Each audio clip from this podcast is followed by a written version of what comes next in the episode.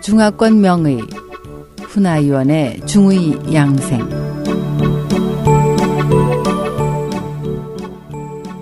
안녕하세요. SOH 청취자 여러분. 오늘은 황현해독탕 두 번째 시간입니다. 황현해독탕 약재 중에서 먼저 황금을 살펴보기로 하겠습니다. 황금은 상초를 다스리지만 약재를 강화하기 위해 포제 방식으로 상부에 도달하게 합니다.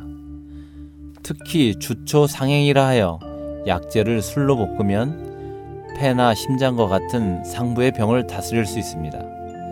그렇다면 만약 간과 담의 화를 치료하고자 하면 어떻게 해야 할까요?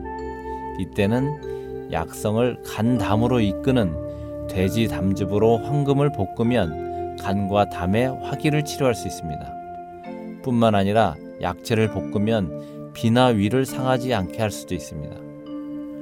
황금의 주요 성질과 맛은 쓰고 차기 때문에 복용 시 위를 상하지 않도록 주의해야 합니다.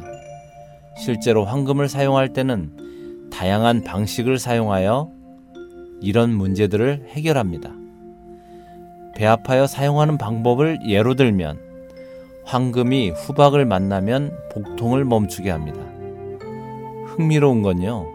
후박은 황령과 만나도 복통을 멈추게 하는 작용을 합니다.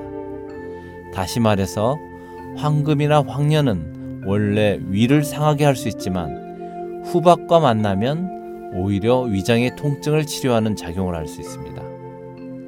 황금이 시오를 만나면 한열, 즉 으슬으슬 춥다가 열이 나는 증상을 물리칠 수 있는데요. 대표적인 처방이 소시오탕입니다. 이 처방은 인체의 소양에 해당하는 간과 담의 한열을 없애주며 간담을 조화시키는 처방입니다. 한편 황금의 작약을 배합하면 이지를 치료할 수 있습니다.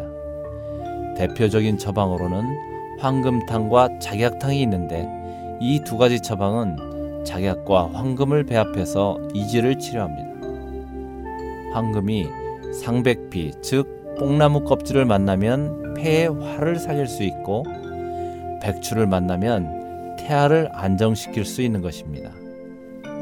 이상과 같이 옛날 사람들은 여러 약재를 배합해서 치료하는 법을 매우 깊이 알고 있었음을 알 수 있습니다.